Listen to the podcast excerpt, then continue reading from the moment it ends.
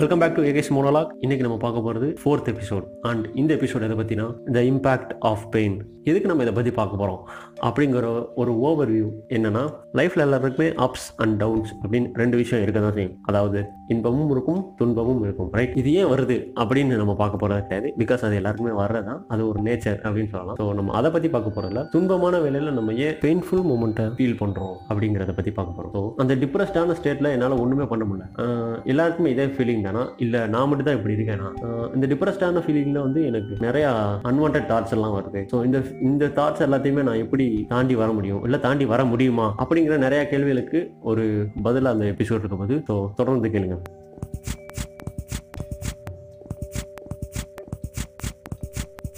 அப்படிங்கிற நிறையா கேள்விகளுக்கு ஒரு பதிலாக அந்த எபிசோட் இருக்கும் போது. ஸோ தொடர்ந்து கேளுங்க.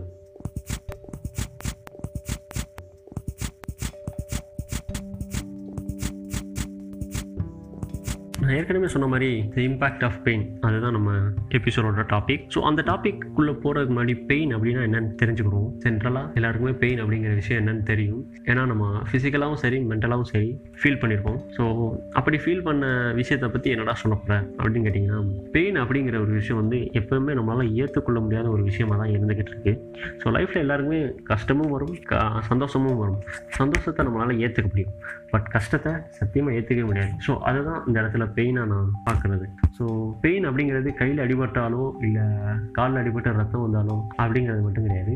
ஸோ மென்டலி நம்ம பாதிச்சிருந்தாலும் நம்மளால் மென்டலாக அதை ஏற்றுக்க முடியனாலும் ஒரு கஷ்டமான சுச்சுவேஷனை ஃபேஸ் பண்ணுவோம், அதுவுமே ஒரு பெயின். அது ஒரு வகையான எமோஷனல் பெயின் தான். ஸோ அந்த மாதிரி ஒரு எமோஷனல் பெயினை பற்றி தான் நான் பேச போகிறேன். ஸோ இந்த ஒரு எமோஷனல் பெயினை பற்றி பேசுகிறதுக்கு முன்னாடி டிப்ரெஷன்னா என்னென்னு தெரிஞ்சுக்கிறோம், because most of the emotional பெயினோட ரீசனே டிப்ரெஷன் தான். ஸோ இந்த டிப்ரெஷன் அப்படிங்கிறது தான் ஒரு அதுவுமே ஒரு ஸ்டேட் ஆஃப் எமோஷனல் பெயின் தான். இந்த ஒரு டிப்ரெஷன் வந்து எப்படிலாம் நம்ம லைஃப்ல வருது அப்படின்னா, ஒரு சில கேள்விகள் மூலமா நம்ம லைஃப்ல வரும். அப்படிப்பட்ட கேள்வி என்னன்னா, எப்போ பார்த்தாலும் நான் ஏன் கவலையா இருக்கேன், ஏன் நான் டிப்ரெஸ்டா இருக்கேன் அப்படிங்கிற ஒரு முதல் கேள்வி. ரெண்டாவது வந்து எல்லாரும் என்னோட வந்து எல்லாருமே ஜெயிச்சுட்டு போய்கிட்டே இருக்காங்க, நான் என்னால எந்த ஒரு விஷயத்தையுமே அச்சீவ் பண்ண முடியலையே, நான் ஏன் இப்படியே இருக்கேன் அப்படின்னு இன்னொரு கேள்வி இருக்கும். அடுத்த ஒரு கேள்வி வந்து நம்ம வாழ்க்கை எதை நோக்கி போகுது அப்படின்னு ஒரு கேள்வி இருக்கும்.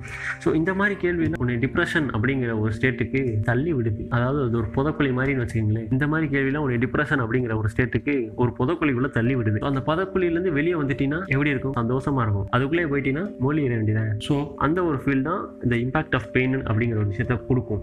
அதாவது இந்த கடைசி இந்த பெயின்லேருந்து வெளியே வந்துட்டோம்னா அதோட இம்பேக்ட் எப்படி இருக்கும்னா, மோட்டிவேஷனல் அண்டு பாசிட்டிவிட்டியாக இருக்கும். அது வந்து தவிர்க்கவே முடியாது. அந்த ஒரு பாசிட்டிவ் வந்து வேறு எதுவுமே உனக்கு தராது, அந்த ஒரு பாசிட்டிவிட்டி. ஸோ ஆனால் இந்த ஒரு புதக்குழியிலேருந்து எப்படி வெளியே வர்றது, எவன் கயரை தூக்கி போடுவான் அப்படின்னு நம்ம கேட்கலாம். பட் அதுக்கு தான் இருக்கு நாம மூளை. இந்த மாதிரி கேள்விகள்லாம் உன் மூளைகிட்ட நீ கேட்கறத விட்டுட்டு இந்த மாதிரி கேள்விகளுக்கான ஏ ஆன்சரை தேடு. இந்த மாதிரி கேள்வி எல்லாத்துக்கும் ஒரே ஆன்சர் தான், என்னன்னா நீதான்டா. அதாவது நம்மளோட ஏற்றுக்க முடியாத ஒரு தன்மை, அதாவது எதுனாலுமே மோஸ்ட்லி நம்ம யாருமே ஏற்றுக்க மாட்டோம், ரைட்டா?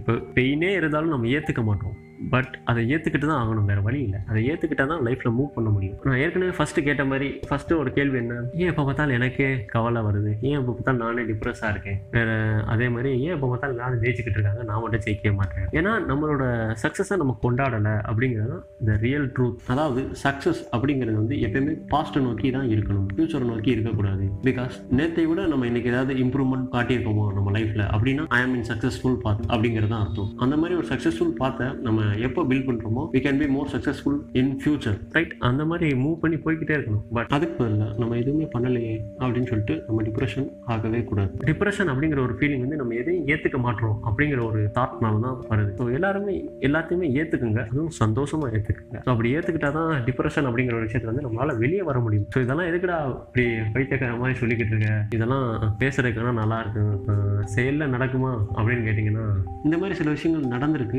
அந்த நடந்த விஷயங்கள் வந்து உலகத்தையே மாற்றிருக்கு, அதுதான் உண்மை. பட் அது எந்த அளவுக்கு உண்மை அப்படிங்கிறத ஃபிஃப்த் எபிசோடில் பாருங்கள்.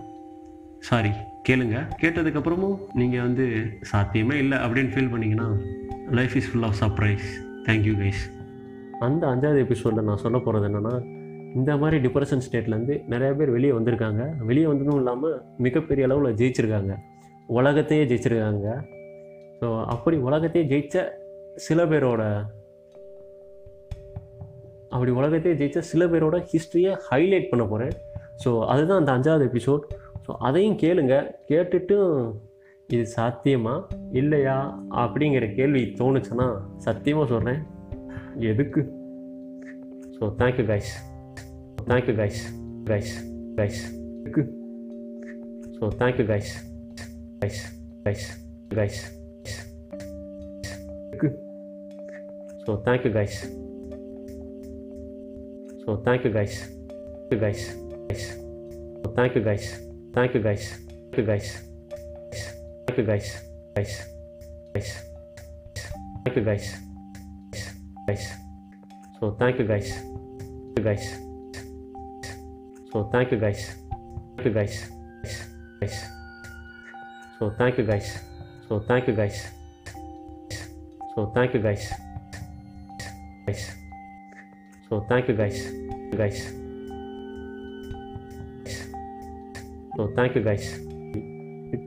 So thank you guys.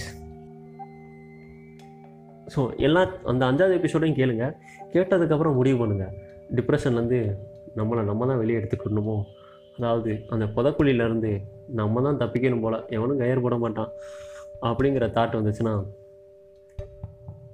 I am done அப்படின்னு அர்த்தம். So thank you guys.